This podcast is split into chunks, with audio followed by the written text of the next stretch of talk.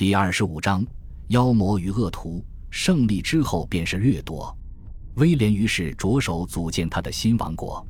他没收了英格兰敌手的地产，尤其是在黑斯廷斯战役中与他为敌的那些英格兰人的地产。英格兰的大乡绅有的逃走了，有的流亡国外了。正如以前的克努特，他突然下令征税，筹集了大笔款项。此人却有征服者的胃口。非常贪婪，在这片新领土上，还有一样东西体现出其势力的崛起。他所到之处都要建造城堡，其中有一座就建在伦敦，位于现在的伦敦塔的对面。在治国理政的过程中，他得到了许多前朝遗老的帮助。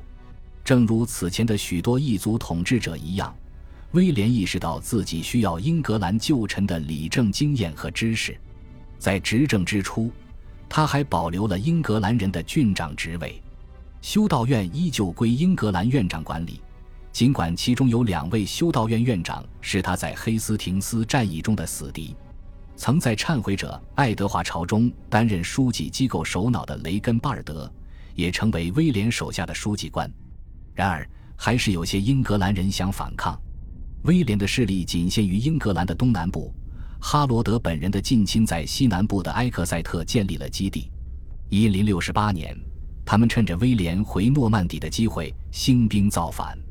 这次起事的资深主角是哈罗德的母亲吉萨，他得到了爱尔兰人，甚至还有丹麦人的协助。吉萨是丹麦国王的姨妈。威廉意识到了问题的严重性，立刻返回英格兰，兵临埃克塞特城下。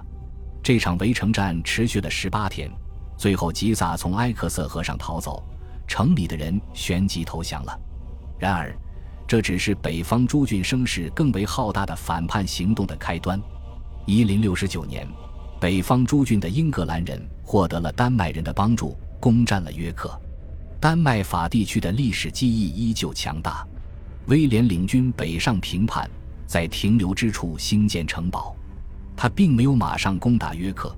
而是用上了三年前对付伦敦人的策略，他在周围地区四处搞破坏，这就是著名的北方之劫。威廉行军所到之处，杀光、抢光、烧光，他就像电闪雷鸣的风暴一样扑了过去，生灵涂炭，庄稼遭殃，村镇损毁，所有粮仓被付之一炬，四处都在闹饥荒。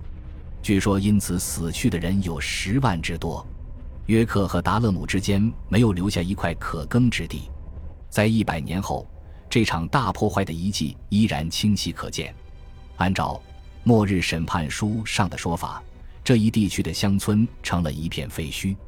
然而，北方人不再反抗了，他制造了一片荒漠，却称之为和平。据说，威廉在临终之际忏悔说。我像一头饥饿的狮子扑向了北方各郡的英格兰人，在这次北方劫难中，威廉毫无英格兰国王的风范，他表现的就像是个暴君。正是因为这个原因，其他地区不断有人起义，很多英格兰人建立了我们现在所说的游击队，袭扰侵略者。面对着这个拥有三百万或四百万人口的国家。人数仅约一万的诺曼人，唯一的武器便是残酷的暴力和恐惧，谍报和阴间、殴打、惩罚和秘密谋杀，这些东西都是少不了的。十一至十二世纪的英格兰编年史作者奥尔德里克·维塔利斯写道：“英格兰人在诺曼人的铁蹄下呻吟，那些不从亡命的骄横领主也没少祸害他们。换句话说，诺曼领主将自己的权力发挥到极致。所以说。”在诺曼人统治的前四五年间，到处都有扯旗造反的消息。从1067到1070年，英格兰人每年都起来反抗诺曼人。有一股义军，因为出了一号名为赫尔沃德的人物，其事迹一直流传到今天。他藏身于伊利周围的沼泽地里，以此为基地，时不时地袭击追捕他的诺曼官兵。他手下的这波人马被称为“绿林好汉”。有一支丹麦人的武装在岛上登陆，加入他的队伍，两家合伙攻打了彼得伯罗修道院。显然，这样做是为了防止这里的财宝落入诺曼人之手。诺曼人用了一年时间，也没有把他从山寨中赶走。有人说，由于伊利的僧侣叛变，给诺曼官军带路，他才功亏一篑。的确，诺曼人只有经过长时间的进攻，水陆并进，才攻克他的山寨，迫使他逃亡。从这时候起，威廉只任命诺曼人当领主和修道院院长，没收英格兰人土地的进程加快了。国王是英格兰全部土地的最终拥有者，这成了公认的原则。英格兰就是他的领地。威廉把这项原则付诸实践。到了一千零八十六年，全国的贵族领主当中只剩下两个英格兰人：林肯的科尔斯维恩和阿登的瑟基尔。他们只有核心政权积极合作，才能保住自己的地产。其余的大地产落入为数不多的诺曼显贵手里。作为回报，他们要率领骑士为国王服兵役。英格兰变成了一个军事化国家，供养着一支占领军。相比之下，英格兰的小地主更有机会保住自己的土地，但还是要付出很高的代价。他们中的许多人沦为佃农，耕种自己曾经拥有的土地；有些人遭到了残酷的虐待。埃里克曾经是白金汉郡马什基本的自由佃农。但到了一千零八十六年，他不得不向一位刻薄寡恩、令人痛恨的诺曼新领主交租。十二世纪初的编年史家达勒姆的西蒙曾经说过：“很多人从此卖身为奴，只为了维持可悲的生活。”还有些诺曼家庭移居到这块新发现的宝地，这种殖民化模式一直延续到十二世纪。其他一些变化也有案可查。新式建筑被引入英格兰的景观。其中最显眼的是新式的城堡和教堂。到了一千一百年，所有的英格兰大教堂要么是重修的，要么是新建的。与以前的大教堂相比，它们规模更大，也更结实，正厅更长，礼拜堂的数量剧增。诺曼人善于建造，他们非常喜欢发挥石头的威力。巨大的圆形拱门借鉴了罗马式建筑巍峨壮观的风格。表达了他们必胜的信念。厚重的城墙、连排的石柱和拱廊，传达的也是同样的气魄。达勒姆大教堂气势恢宏，游人一旦置身其中，就会被淹没在直刺天穹的石头建筑中。诺曼人的城堡都是正方形的巨大砖石建筑，墙壁极厚，窗户很小。他们碾平了脚下的土地，体现出一种大无畏的精神。他们散发出一种幽暗的，甚至可以说是绝望的气息。按照一千一百三十七年英国编年史家的说法，这里面装的都是些妖魔与恶徒。他们既是监狱，也是堡垒；既是法庭，也是兵营。由于他们乃是压迫者的据点，英格兰人对他们痛恨有加。然而，他们又是独具一格的辉煌建筑，是大权独握的诺曼人的意志和控制欲的产物。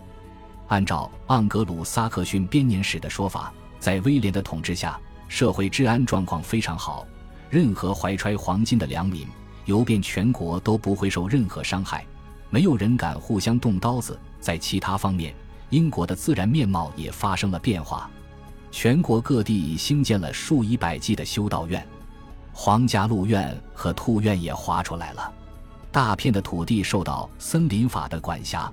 森林法是诺曼人的发明。按照他的规定，田地里的所有野果和动物都是国王的财产。如果有人胆敢打鹿，就会被戳瞎双眼；没有人敢猎杀野猪，就连野兔也不敢打，树不敢伐，柴火也不敢捡。这部法律管辖的范围可不止森林，全国三分之一的土地都成了王室的保留地，整个埃塞克斯都被圈了起来。新森林、埃平森林。温莎大猎院以及达特穆尔和埃克斯穆尔的森林都是这部法律留下来的遗产。历任国王无疑不喜欢打猎，这是他们权柄的一部分。阿尔弗雷德就曾带着猎杀丹麦人的精神去猎杀野兽。狩猎是和平时期的一种练兵方式，它相当于一个小型战场，可以用来检验人的胆量和力量。对于威廉而言，打猎也有商业价值。因为鹿肉价格昂贵，如能从自己的领地中轻易获得，岂不更划算？然而，森林法是英格兰人痛恨的社会负担，因为英格兰人过去一直都把树林中和野地里出产的东西当成自己家的。与以往一样，王公骄横放纵，穷人受害最深。语言造成了社会的大分裂。新的统治精英使用的是诺曼法语，而广大百姓当然还是使用英语。过去人们认为，诺曼王族在施政过程中用法语完全取代了本土语言，其实情况并非如此。事实上，英语与拉丁语在很大程度上还是治国理政的语言。不过，国家领导人使用法语口语却产生了其他后果，例如。他给某些英语单词的发音造成了问题，他把斯诺丁汉变成了诺丁汉，将达诺姆变成了达勒姆，将西普顿变成了斯基普顿，将亚罗变成了贾罗。感谢您的收听，喜欢别忘了订阅加关注，主页有更多精彩内容。